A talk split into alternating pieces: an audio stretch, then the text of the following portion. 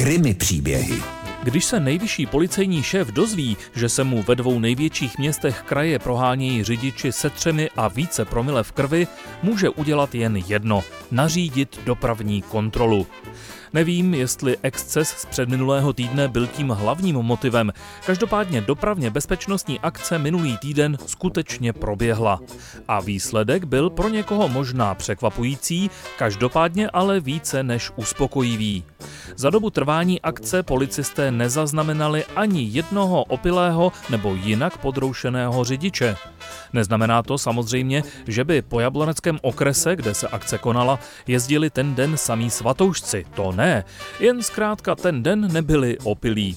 Za to v sítích dopraváků uvízlo hned několik hříšníků, kteří se před jízdou nepřipoutali. A také dva výtečníci, na které se vztahuje stokrát potvrzená moudrost.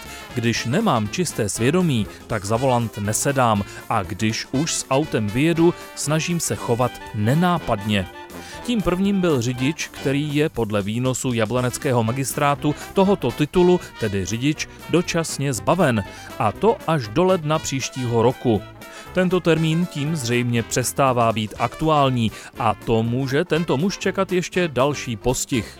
A proč ho hlídka zastavila? Nesvítil mu pravý reflektor. A pak to byla řidička, která si doma zapomněla veškeré doklady. Ovšem na místo, aby přiznala barvu a šla s pravdou ven, zazmatkovala a přímo před zraky policistů projela autobusovou zastávkou. Tedy nikoli přístřežkem pro cestující, pouze komunikací, kam je ovšem motorovým vozidlům s výjimkou autobusů vjezd zakázán.